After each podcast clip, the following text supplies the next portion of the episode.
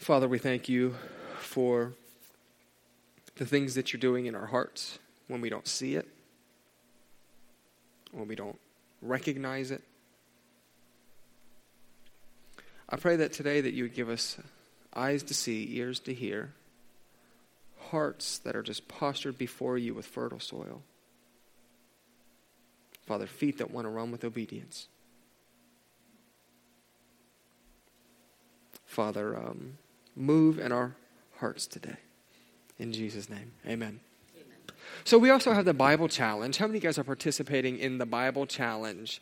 The year long Bible Challenge. So, there's like 70, 70 plus people who've signed up on the Bible app. The check marks, I've checked with YouVersion Some of them are not working, so they're, they're trying to make that work. So, if you see someone who doesn't have a check mark, it doesn't mean that they haven't read. But now that I've revealed that to you guys, you know that you don't have to read, and I won't know either. but we have 72 people who've signed up. Each day there's people that are dialoguing. And we want to ask that you guys would also participate with us. It's on YouVersion, but if you don't like technology, the Bible reading plan is out at the welcome desk as well. The same exact one that we're uh, going through. You can pick it up and go through it. And last week we were in the book of Job, and it's kind of like two days for those who are reading the book of Job right now. Next week we're going to be in the book of Job as well. And it's just like, how much misery do I have to keep on reading about? Can I just skip this? I want to be done with it. So, what I want to encourage you guys, for those who are participating, keep on chugging, keep on reading, and um, we'll kind of see a picture at the end.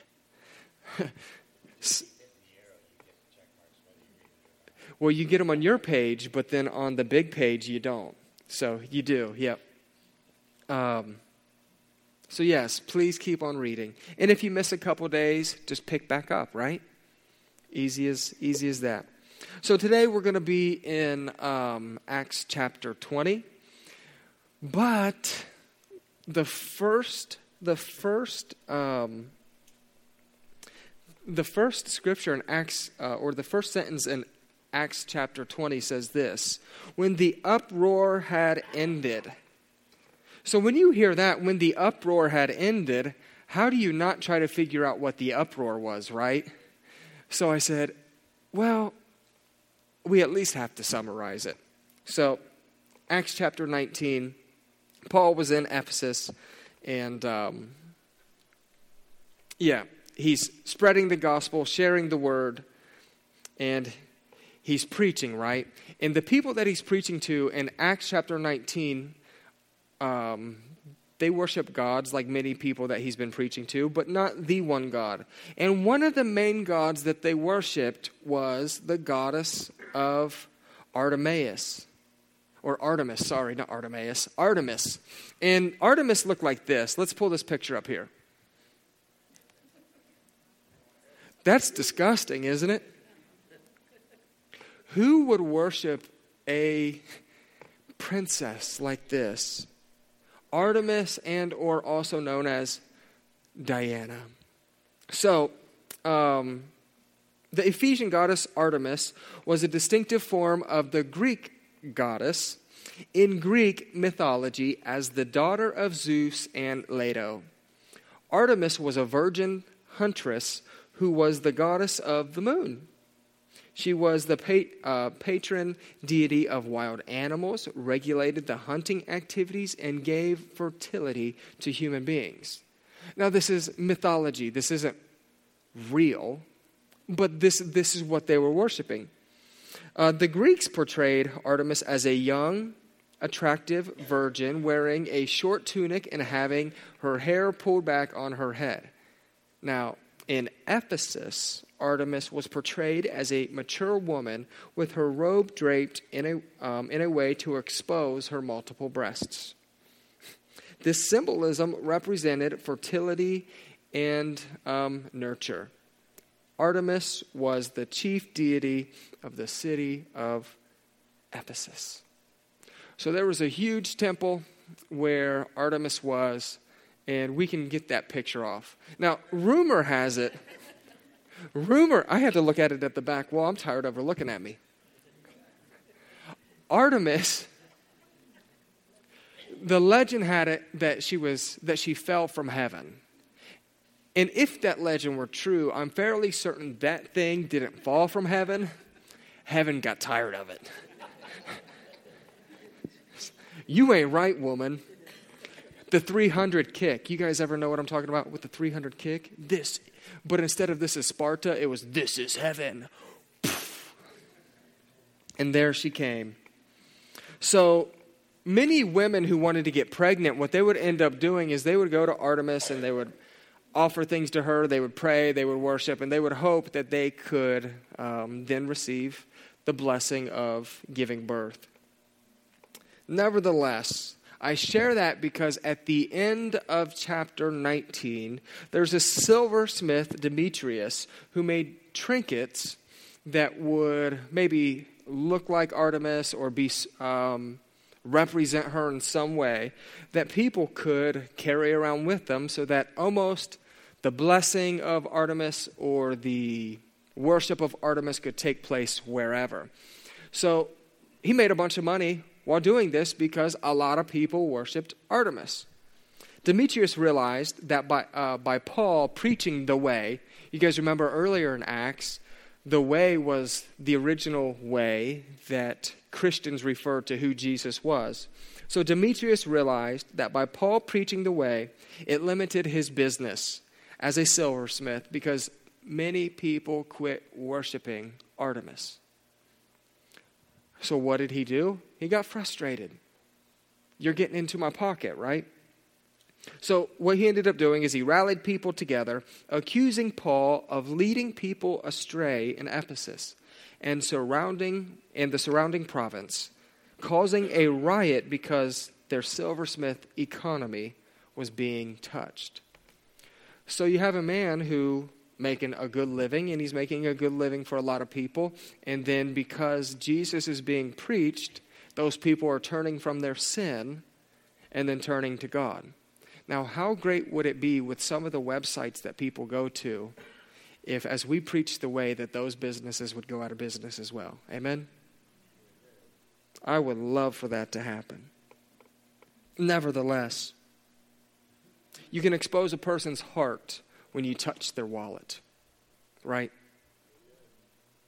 Right here, Demetrius's heart is being exposed because his wallet was touched by Jesus. When the people in Ephesus heard that this might cause uh, the worship of Artemis to be hindered, they were furious. And this is what they ended up doing. They shouted, Great is Artemis, for two hours. So, you know what I think we need to do? It is 1056, and I don't like to be outdone.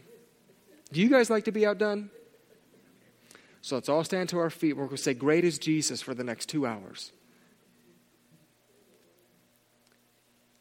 How can we be so disillusioned that we can be so passionate about things that are not about the one way that we're willing to stand there and shout? And I think about it myself. I've been to Buckeye games, and, and I'm still like, um, even at Buckeye games, I'm still kind of quiet, but it's like my loudest oh is like, oh, but you got these people like painting their shirts and bouncing everywhere and doing these and screaming at the top of their lungs, explicits. Can we shout for Jesus? Are we willing to be bold enough to shout his name. I love it when people in here shout sometimes, like not in a chaotic way, but you can see that the presence that God is on them, and, and, and what you can recognize is that it's just God in them, that they're not worried about anyone else, and they shout. And I'll pick on Sister Krista a couple months ago, right? God, like you, you were worshiping God, and you were just like, I need to shout His name. Amen. That's good. Now, if you're just being a flake and shouting, then we're going to have someone tackle you. or have someone get you out of here. But they were willing to shout, Great is Artemis, in opposition of Paul. And we really see that within our culture today, don't we? The, the Christians are trying to be shut up. We're trying to, the, uh, people are trying to shut us down. So you'll probably find opposition in D.C., and there's going to be people there who are going to try to shut you down. That's the culture that we live in. So when I'm reading through the book of Acts and I hear about riots and people frustrated, it's like you turn on the news and someone's crying about something. Someone shut down a Division 1 football game this year over something that they cared about. They rioted on the field, held out their banners and shut the game down. It's happening in this world just it was just like it was happening in that world. And as Christians, we're supposed to respond appropriately. Nevertheless, there was over 20,000 people that gathered in the theater. So Paul being crazy, right? Paul's like, I want to preach to these 20,000 people. I want to tell these 20,000 people what's right. But they're going crazy. They're nuts. They're not thinking straight.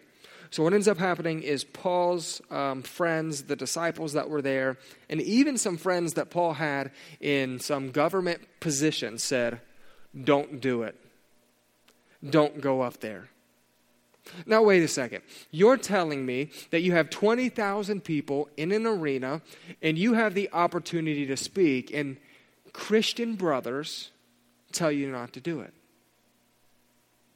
Why is it in the Christian world that we think that we have to hop on every single opportunity that comes our way? I'm not saying that you shouldn't, but there's also a point here within the scripture where Paul's friends are saying this is not wise for you to go in there. And one of the things that I've recognized within um, the modern movement of Christianity is there is a hero complex. And the church has become self glorifying when it comes to the risks that they take. They want them to be bigger and badder. So all, all they want to do is take this big old huge risk, and then what they want to do after they take this huge risk is they want to tell everyone about the huge risk. And what I'm saying is God doesn't plan for us to just do bigger and better risks. He wants us just to say yes to Him. And in, in this situation, Paul could only discover the risk that he was supposed to take based upon the people around him. So, who in your life is advising you and helping steward your life to counsel you with the risks in the things that you do for God? Right? Amen? We all need those people. Just as today, when you leave here and you nominate someone to be an elder, that's going to be people who help oversee this congregation.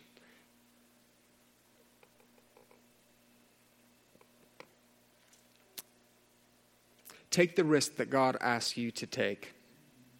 And those are usually best discerned through a godly team.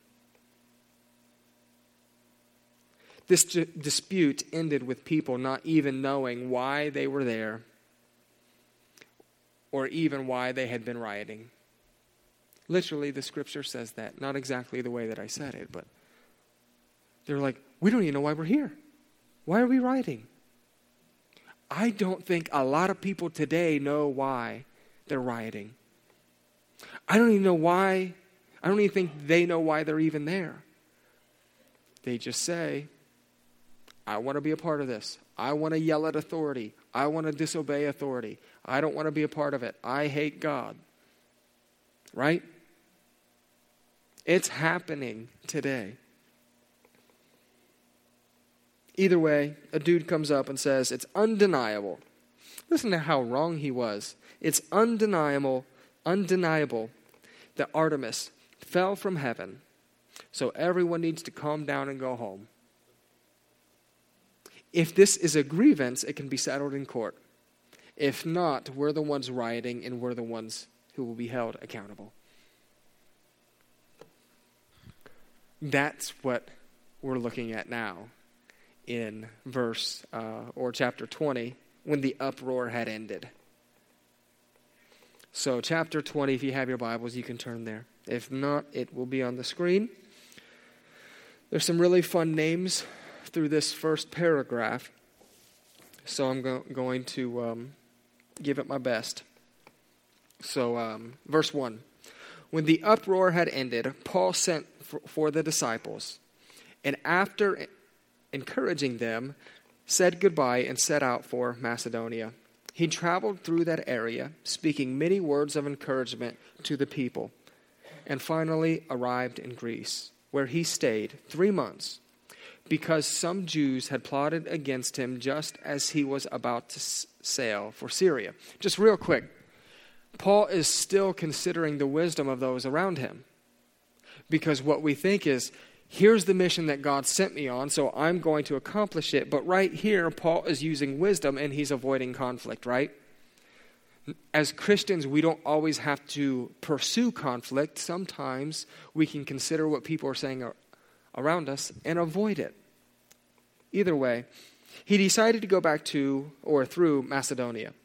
Verse 4. He was accompanied by Sopater, son of Pyrrhus from Berea. Arist- Aristarchus, what's so funny over there? and Secundus from Thessalonica, Gaius from Derbe, Timothy also, and Tychicus and Trophimus from the province of Asia. These men went ahead and waited for us at Troas. But we sailed from Philippi after the festival of unleavened bread, and five days later joined the others at Troas, where we stayed for seven days. So now what's getting ready to happen is, is Paul is in Troas, and he's getting ready to preach. He's getting ready to teach, but right now he's celebrating. He's having communion. He's um, having a fellowship dinner. Let's go to verse 7. On the first day of the week, we came together to break bread. Paul spoke to the people because he intended to leave the next day. Kept on talk and uh, kept on talking until midnight. Can I get a witness? If Paul did it, he, he also tell uh, who does he tell Timothy in Scripture um, or no the Corinthians I believe he says uh, follow after me do what I do basically so so I'm going to do after what Paul does I'm going to follow him and we're going to be here till midnight today would you be okay with that there's there's two people crazy enough in here and I say that with the best way. That's Robin Nicole. Y'all would be here. And I love that. So Paul spoke, and the people intended to leave uh, be, because he intended to leave the next day, and he kept on speaking until midnight. Paul had a message and wanted to get it across in Troas, so he spoke for a very, very long time. Maybe we need to start bringing food to church, right? Because I'll tell you the truth, everyone starts to fidget once it gets like 11, 18. You start to see these. You start to see these. You start to see the whispers of like Chinese buffet or Subway. Does Pizza Hut still have the buffet on Sunday? You start asking those types of questions. What about La Palma? Maybe we should just eat leftovers from yesterday and this great debate, and then you check out for like 10 minutes, and then Joey says something stupid, and you're like, oh, I heard you say something stupid. I'm tuned back in. Here in chapter 20, we begin to see Paul change a little bit. There almost seems to be a different type of urgency. He's been doing his mission work for several years now and he's sensing that it might be coming to a close. So when he's preaching for a long time, he wants to make sure that the church is equipped to move forward in a godly way because he may never see them again. And imagine if we lived that way with the people around us. Tomorrow is not promised for us. But if we lived with such an urgency to present Jesus to our friends and our coworkers and our neighbors and our family members, because tomorrow is not promised. Paul was willing to take the time and pursue making sure that the people that he loved were equipped to walk out a life with Jesus Christ. And I believe that's our same calling as well. Verse 8 There were many lamps in the upstairs room where we were meeting. When I read this, I said to myself, what does that matter? Lamps? Okay, well, if it's nighttime, of course you're going to have lamps. Why wouldn't you? Who's, if you invite me over to your house for dinner and all your lights are off when they can be on, I'm out. I don't trust you. I'm, I'm just out. Like, Keith, thanks for having me over. Do your lights work? Yeah, Joey. I'm out. See ya. I don't know what I'm eating, come, some kind of uh, fear factor stuff. Out. So, why is the scripture in here? Why, why did Luke feel like it was important to tell us that many lights were on? Naturally, we assume that the light was on, but Luke felt like he needed to put this in here. Maybe Paul had an emphasis during this time. Maybe there was this sense that I'm going to be preaching a long time. So I want to create an atmosphere that's not conducive to sleeping. I need their full attention all the time. You know what? I need your full attention. Let's just turn the lights up bright right now because I'm going to be here all day. Verse 9 Seated in a window was a young man named Eutychus. His name also uh, means lucky. You'll figure that out here in a little bit. Who was sinking into a deep sleep as Paul talked on and on and on. So the lights are bright. We have a young man seated in a window falling asleep young men were often referred to maybe from the age of 8 to 14. Different things have said it was just a teenager. So it could 14, 15, 16, 17, 18, 19. Not very sure of the very specific age, but no older than a teenager. Either way, how many of you guys would allow your kid or someone else's kid to sit in a window? Like, you realize this said, not it doesn't say at the window, it doesn't say around the window, it doesn't say looking out the window. It says in the window. So, how many of you guys would let your kid sit in a window? Raise your hand. All right, those of you, you can be door greeters. You will never serve in kids' ministry. yeah, yeah. How do you get out of kids' ministry? Tell the pastor you will put kids in windows. Okay. It says in the window, and guess what it also says? In the window, sinking into a deep sleep. That's crazy. And here's why it's crazy. But first, let's get to point one if you want to write this down. The church, so that's us, the church is to be mindful of those around them and to take action when needed. look at your neighbor right now. Look, just look, look at your neighbor. Be mindful of them. Make some kind of weird face at them. Come on, you're not looking at your neighbor. Look at your neighbor. And then you look across the room we are called to be mindful of this group of people and those who are not here today and those who are our neighbors and our family members. The church is called to be mindful and then to take action when needed. We are. I, I was thinking, um, so Macy and I, Friday night, we had a nice Chipotle dinner, our second favorite restaurant by the way. If you want to know our favorite, uh, Macy's favorite, which is my favorite, it's the Melt. So we were at our second favorite restaurant, and it was down in Dayton. And while we were there, I saw this kid, and he had black hair, and he had some highlights in it. And then I just kind of looked back, and he's back there just wrists, wrists, wrists, wrists, wrists, stirring up the um, rice. And while he stirred up the rice, just kind of move my eye contact. And then Macy was like, Hey, is that our friend blank? So then I'm trying to make eye contact. Like, is it? Is it? And then you know how you can avoid eye contact. So it's like, if I don't want to look at Eric, I can look at Ryland, and then I can just go to Grace. And then Ryland, and never make eye contact as if Eric's just not even there. I felt like this guy started to do that to me. What in the world? So then I'm sitting there, I'm like, I'm trying to laser eye him, right?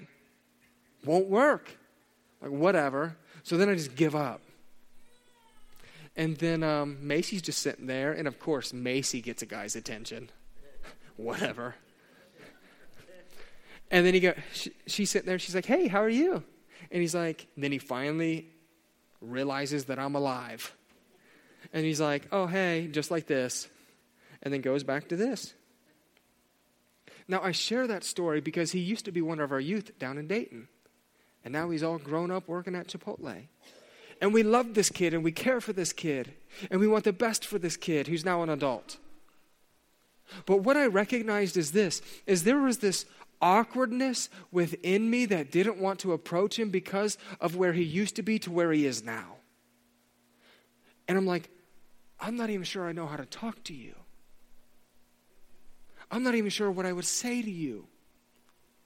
So then I wrestled with it on the way home. What would I say? What would I do? You just make it up. Have the boldness of Jesus Christ to approach that person and say, How are you doing? How is your spiritual life? How can we help you? And what I recognized is this is, is I can be mindful of my surroundings, but sometimes I lack the boldness to do it. Right?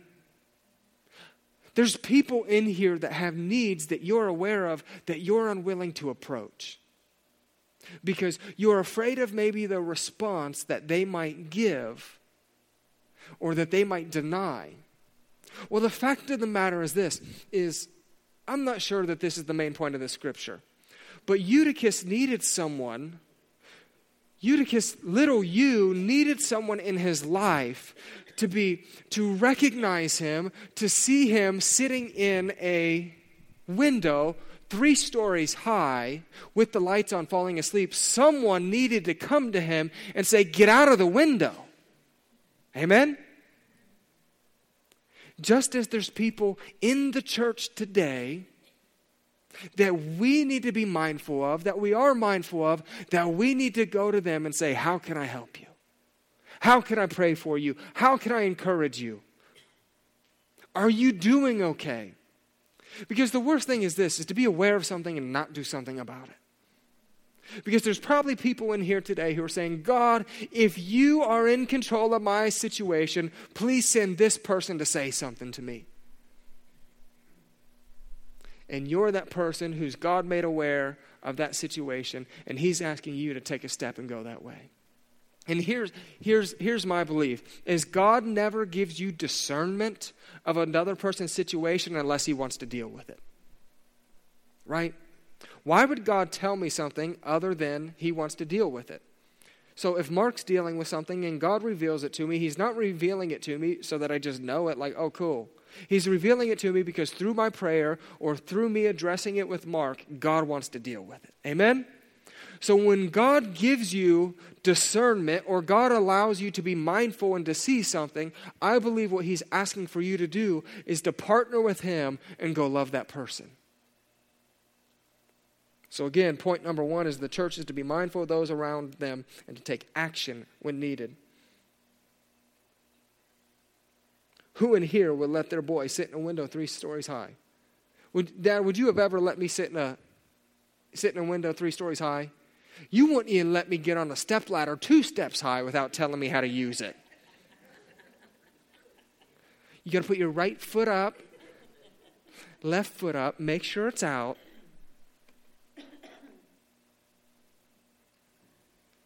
And you know what? If you put your kid in a window three stories high and Emmett survived falling two stories, but that wasn't neglected parents, that was just Emmett. I, I, guarantee you one day we will have Emmett running through the ceiling. And then he'll fall, and then he'll be like, he'll be off.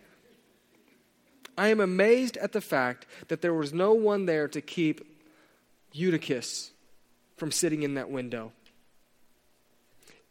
And I need, and you need people in your life to make you aware of decisions that are not smart.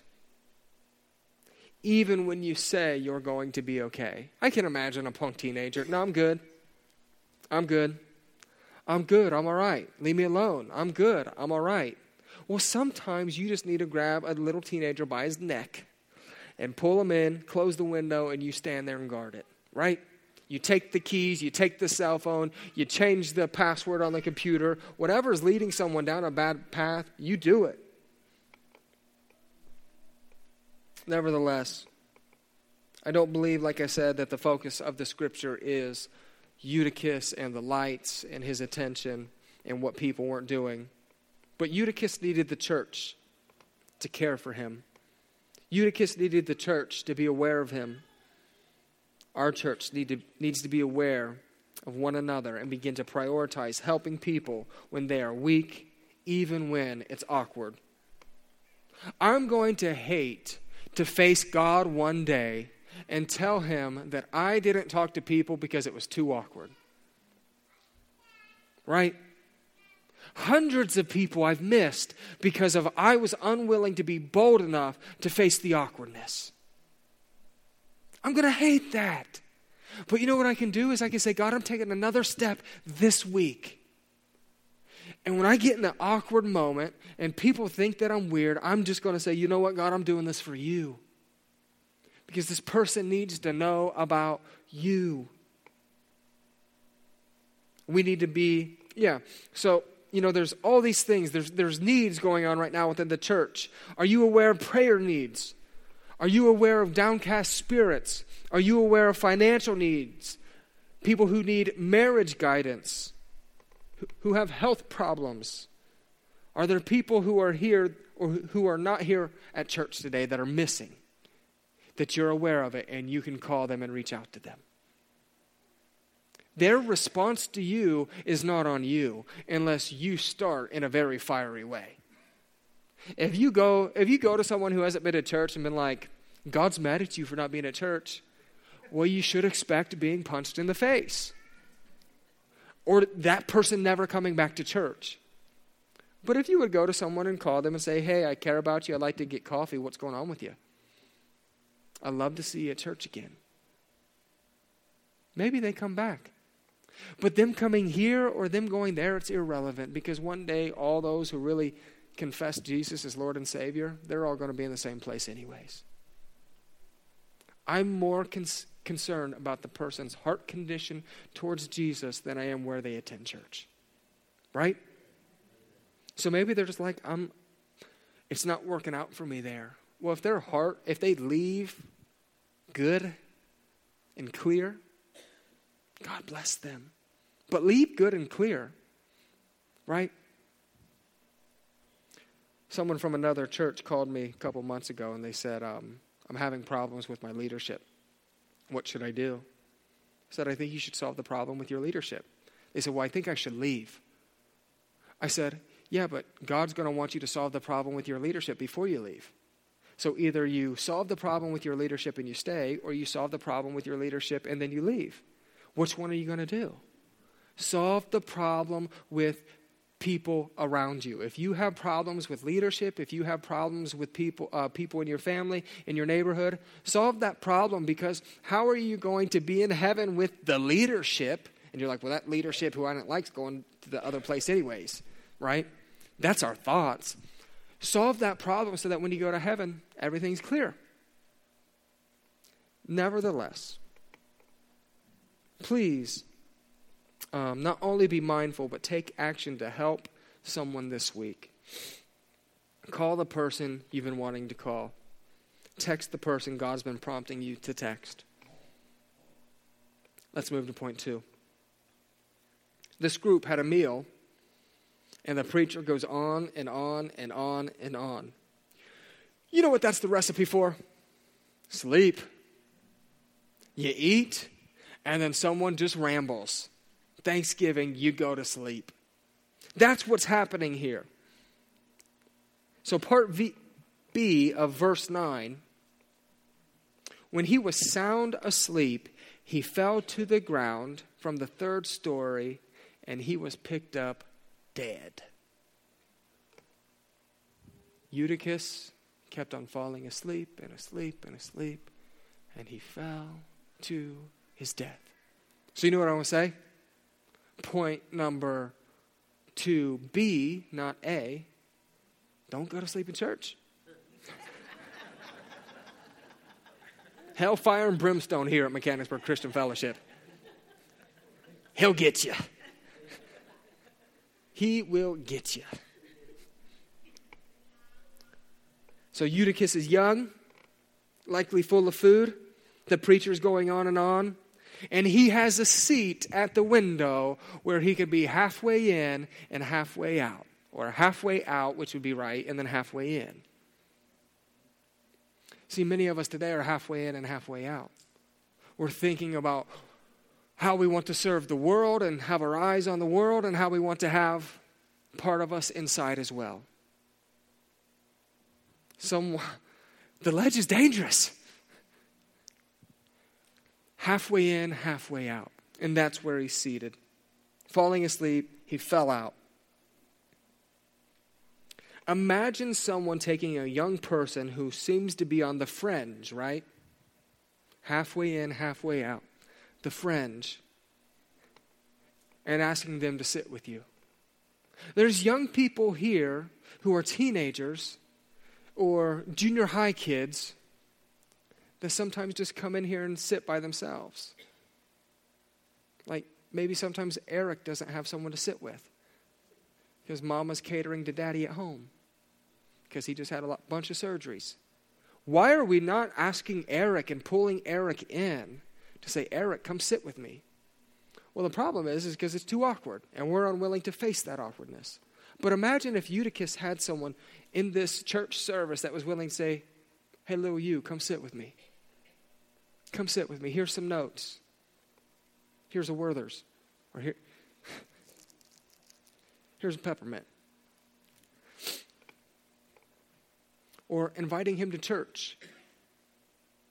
You know, the good thing is, is this, is this teenager was at church. Of all the places he could be, he was here.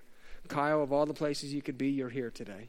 And that's awesome. I get encouraged every time I see you each week. And you had 23 points last night? Stud. Did you get the dub? Ugh. Well, that's sad, but keep on keep on doing good. How about this? We have new people here at church.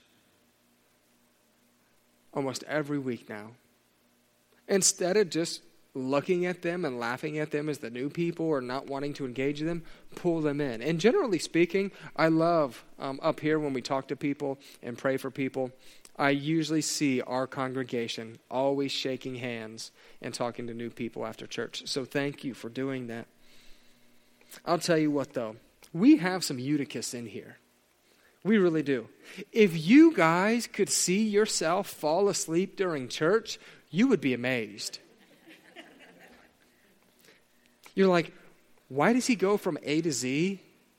Because what I just saw completely distracted me. I mean, I'm not even kidding. We have the fake prayers. You got those people that are so tired, they'll sit down here and, oh, I'm just praying. No, you ain't. You sleeping.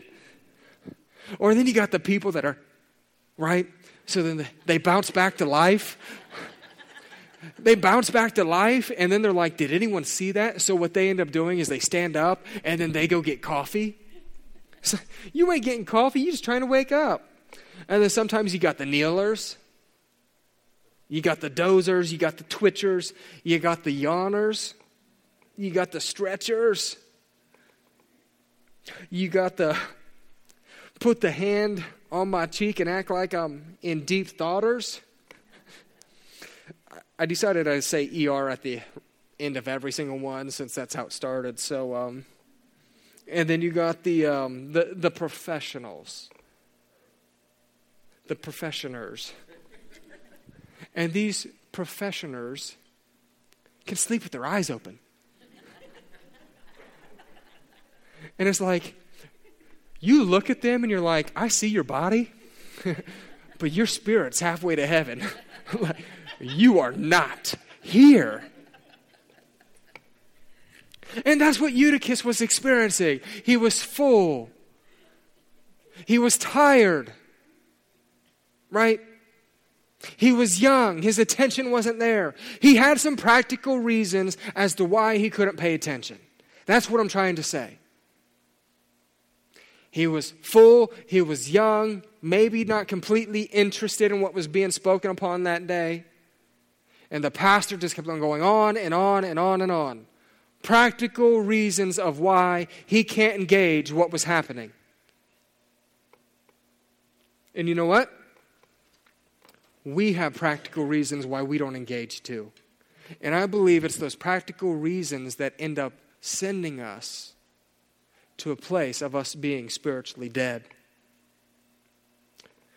The practical things give us an excuse to not fully engage God.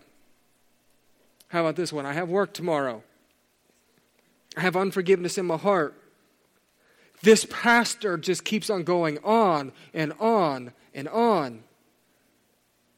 Who do the Browns play today? I wonder who the Buckeyes are recruiting. What time is the party? I wonder what we're having for lunch. I don't have a ride. The kids have a game. It's only one Sunday that I'm missing. I'm tired. I'm tired of the book of Acts. I need to do my laundry. The dishes need done. My feet hurt. There's many practical reasons why you shouldn't be here. There's many practical reasons of why your deceitful heart could tell you that you're not needed here. And what I want to tell you this is more than you needing to be here, everyone else needs you here because you have a, you're a piece of the body that helps bring this together and you offer encouragement and hope to those if you live into it. But there's practical reasons for you not to be here today. So point number 2 is this. My inability to engage God through the practical things of life could lead to my spiritual death. Our generation believes that their problems are going away when they get their lists done. Our generation believes that they can become the God of their life, and once they get their list done, that they'll be happy. Well, guess what? That um, once they complete their tasks, more things are coming. The lists never ever, ever end. So, if you're above 50, has your list of things to accomplish ever quit? It hasn't. Does it get shorter? There's always something to be done. Young generation, young generation, young generation, younger generation. You're always going to have something. And what we end up doing is saying, we believe that once we complete our tasks, that we will have uh, time for God. Or we say, I don't have time for God because my life is too full. The kids, our job, our bills, our laundry, our pets, our recreation, school, cleaning, mowing grass. And you know what, men? I'm really tired of hearing you complain about mowing grass, mowing grass, because you know you love it. You love mowing grass, so I don't want to hear it. You don't like the money that it costs, but you love it. It's like you being in heaven when you're mowing grass. I think Dad was trying to mow yesterday. He loves it so much. He's like, man, it's 65 degrees. Let me get out there. And I think he took it out of the garage and realized it was too wet and it was creating marks in his grass. So I'll tell you this lists of things to do never stop. They are practical, they make sense, they are needed. But if your practical lists keep, um, keep on being number, the number one thing in your life, then you are going to be missing the point. I am convinced that people's practical life things are leading them to spiritual death. And in this story, Eutychus had some good reasons to be asleep. but maybe a, maybe a greater interest in what was going on would have kept him from death. If Eutychus was able to fine tune his focus, to be disciplined within himself, to listen and to engage, to reposition himself in a place that he wanted to learn, he wouldn't have fell to his death.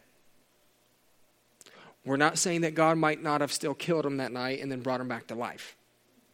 But what we are saying is he wouldn't have fell. What do we need to do as a generation to say, I am no longer going to be led by my list, but I'm going to be led by God first. So if I wake up tomorrow morning, God is going to be first. Amen? So, what I challenge you to do is write some things down this week and ask God, what are some practical things in my life that I need to get rid of so that I can pursue God first? Pray about that. God, what are some practical things that I'm doing that you want to help me get rid of? And then point number three, and we're going to get out of here. And since I'm preaching about Eutychus, I guess I don't care about the time today. It's 11:34. We're almost done. Point number 3 is this. Is Jesus came to bring back to life those in all situations. So everyone in this room today and everyone in this world, Jesus came to bring back to life. Verse 10. Paul went down threw himself on the young man and put his arms around him.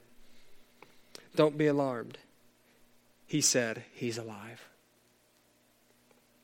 So Eutychus is alive. Paul ran down there and he laid himself on him.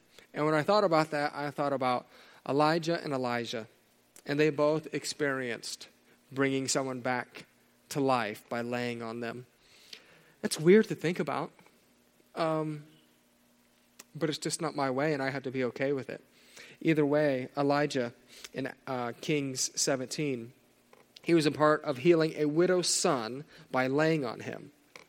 During this season, um, there, were, there was a drought, and this um, widow was preparing to prepare, or she was fixing, she was fixing to prepare the last meal for her and her son. So, a drought in the land, doesn't have a lot of money, doesn't have a lot of resources. She's getting ready to prepare the last meal. God was faithful in that moment. And through Elijah, what ended up happening is God was like, Nope, you're not going to lose anything. Just keep on serving, just keep on making this food, and your jars will not run out. So what ended up happening was this is Elijah goes and he lays on the boy and he comes back to life. So, a woman who's facing, who's a widow, who has no limited resources, Jesus brought back to life that son. And then Elisha in 2 Kings 4 was part of healing a child from a wealthy uh, Shunammite woman. So the poor and the widowed and the rich. And this story broke my heart. Um, the boy's out hanging out with his dad. And the boy cried out. He said, Father, Father, my head, oh, my head. And then he died. I can't imagine a little boy crying to his dad, saying, Oh, my head, oh, my head, and then dying. It broke my heart as I read it. Nevertheless, Elisha laid on him, and the boy came back to life.